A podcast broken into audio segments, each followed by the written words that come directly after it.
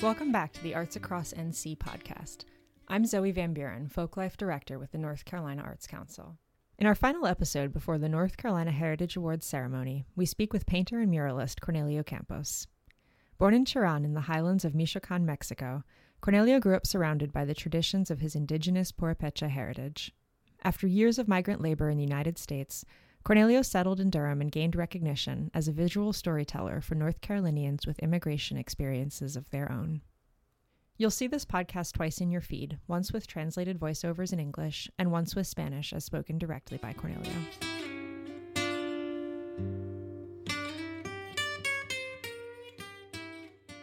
I was born in Cherán, Michoacán, Mexico.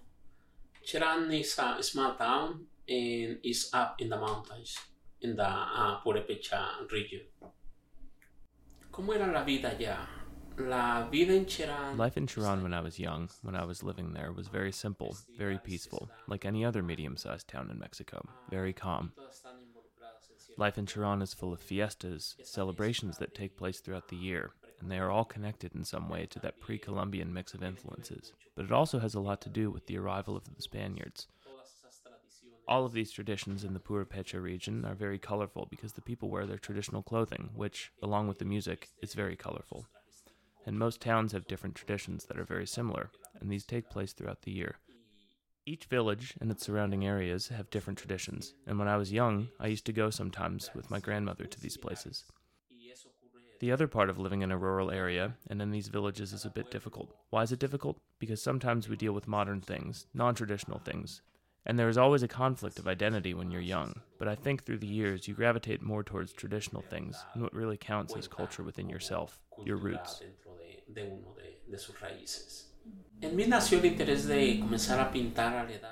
I became interested in painting at the age of eight, thanks to some drawing classes that were being taught in the municipal town center.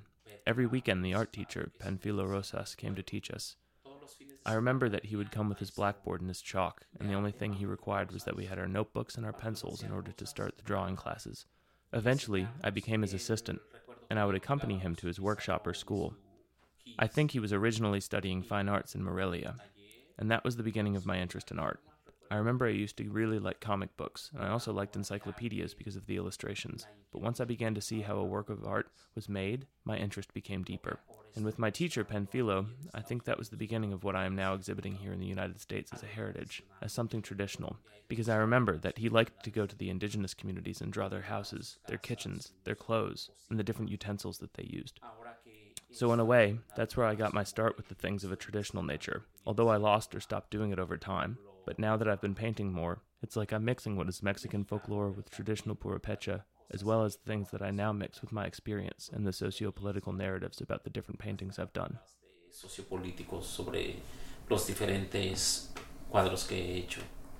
Well, I decided to come to the United States because uh, I just had finished high school and I find out that I didn't have an option to go to school. So Cherán is a migrant town, and the second option that you have is just uh, come to United States. My great grandparent came to United States in the early 1800s. I'm sorry, late 1800s or early 1900s, and is with this family that I came to stay in the United States well, I remember when I uh, was uh, packing to come to United States, uh, my cousin came and visit, and he saw that I was uh, getting all my bags, including some of my paintings. And as soon as he saw that, you're gonna travel with all that to the United States? And I said yes, and I said what's wrong? He said, well, you're gonna cross the border. Uh, you're not gonna go to a regular trip. And I think little that I know, you know, I just packed like I was gonna go to a long trip. Uh, and literally, I did imagine crossing the border with my bags and with my paintings. And uh, when I got, when I got to the border, it was a whole different story. You know, I had to leave all my bags behind, and then I just have to weld uh, myself along with a coyote to, to cross the border. Did you use that experience to motivate you to keep telling those stories? He descubierto que el arte es muy uh, poderoso. I've discovered that art is very powerful and can enter into your subconscious, so sometimes you can tell a whole story through a painting that you can't verbally. Over the years, after 20 years of painting, art evolves on a personal level, and what inspires me to do certain subjects also changes over time. Over the last few years, I've been trying to define what I should do or what I can do, because just like art, thoughts change, ideas change, people change, whether due to change in age or ideology, but people change.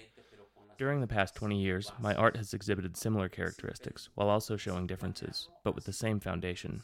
A few months ago, a month ago rather, I had the experience of returning to the location where I first crossed the border a different legal status, different economic circumstances, different shoes. For me, without planning it, it's as if I have completed the circle, coming to the United States, doing this kind of art, talking about migration, inspiring different students at different levels. A diferentes estudiantes de diferentes niveles. When you first started to learn how to become a muralist, suddenly you're going from being an artist on canvas, maybe in a more private, you know, you're making your work more privately, to making work in a very public way where the community is part of the process. What was that like for you to see your work in that way or to learn how to work in that way as a public artist?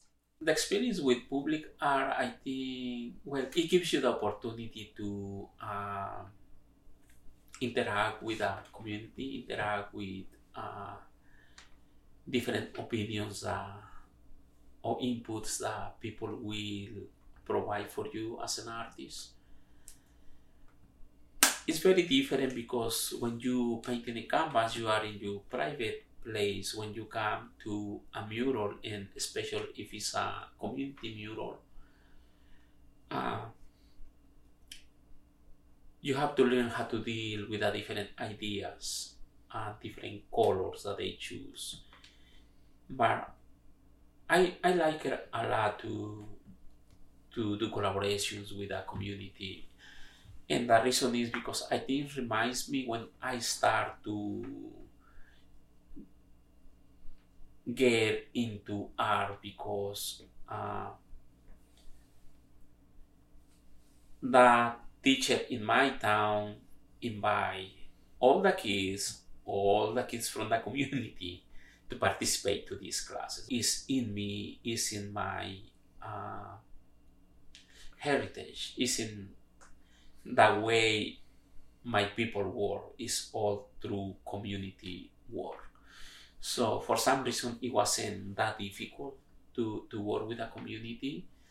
And another reason I like it a lot is because you never know when you can give the opportunity to a kid or to a teenager who hasn't had the chance to paint in a mural or outside and they have that uh, curiosity to do it but they don't have where to. So it, it becomes a really good place for kids teenagers or adults to come and help with a with a mural. Because I think sometimes we have the artists in us, but we don't know how to or where to get it out, and it's a good place to to do it. Whether you're using folkloric themes, themes from Purepecha culture, Mhm. or you're using themes of the social and political issues, that they're both about telling the truth about identity and not being ashamed of, Ajá. of heritage and identity. Algunas de las cosas que me han inspirado Some of the things that have inspired me to continue with art where I use different pre Columbian symbols, which are from Aztec cultures, but I also specifically use symbols from the Purepecha culture, to which I belong. I always try to emphasize these symbols because it's who we are, it's our identity, it's our heritage, it's where we come from, it's our roots. I remember when I was in the countryside for the first time, there were some people from my own town who were ashamed to say they were from Cherán, but instead said they were from larger cities. I noticed that we had to always recognize where we come from without being ashamed of it. Why is that? Because it is that aspect of identity that we must maintain no matter what. Those are the roots that we must always maintain. I do this a lot because I know that some parents don't have a way to leave the country and come back, but I know that their children can go and come back. Something else that inspires me to do this is that at certain exhibitions, I remember hearing parents say, Remember what we were talking about that one day? Look at this in Mr. Campos' painting. He is showing it. And I remember one lady said to me, Oh, thank you for showing where we come from, showing how we dress, and portraying different objects, because this way I can show my son that this is what I was explaining to him. And so you realize the importance of maintaining your heritage. One of the things you were asking me was how important is it for you to receive this award? It is very important because it validates my art. It gives my art acceptance. In a way, they are making me feel at home. Michoacan is a state very similar to the state of North Carolina. We have mountains, we have beaches, we have a strong focus on cultural heritage, and I feel very proud to receive this award. Because apart from making me feel at home, it's like an official welcome, saying, Ah, welcome, you are home. Ah, bienvenido, estás en casa.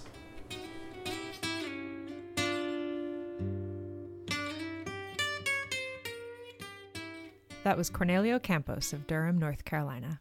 The Heritage Awards are returning for the first time since before the pandemic. This year's recipients are White Oak basket maker Neil Thomas, musician and teacher Rhonda Gouge, Cherokee artisans Butch and Louise Goings, old time fiddler Richard Bowman, and muralist and painter Cornelio Campos. We'll be hosting an award ceremony on May 31st at the A.J. Fletcher Opera Theater in downtown Raleigh. Head over to pinecone.org or click the link in the episode description to get your tickets. You won't want to miss it. Thanks for tuning in to this episode of Arts Across NC. Be sure to like and subscribe wherever you get your podcasts.